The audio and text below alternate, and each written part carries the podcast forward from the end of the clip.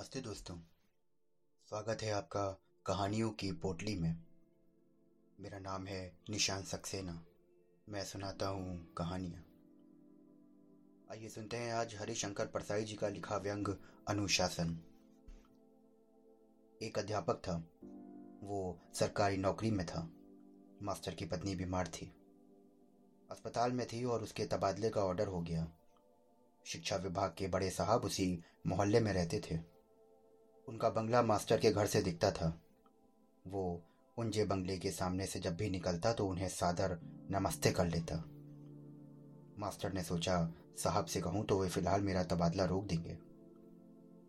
वो साहब के घर गया। बरामदे में बड़े साहब ने पूछा, क्यों?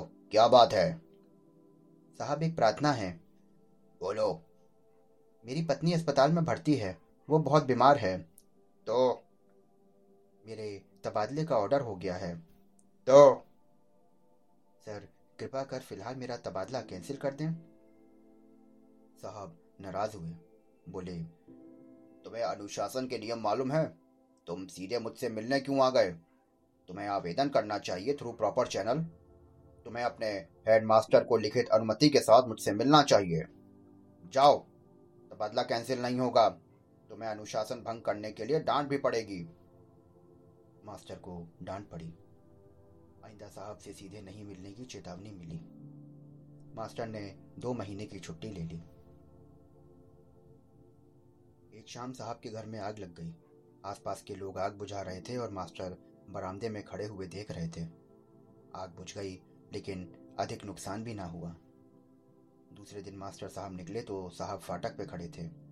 साहब ने कहा, मास्टर साहब कल शाम को मेरे घर में आग लगी और तुम खड़े खड़े देखते रहे?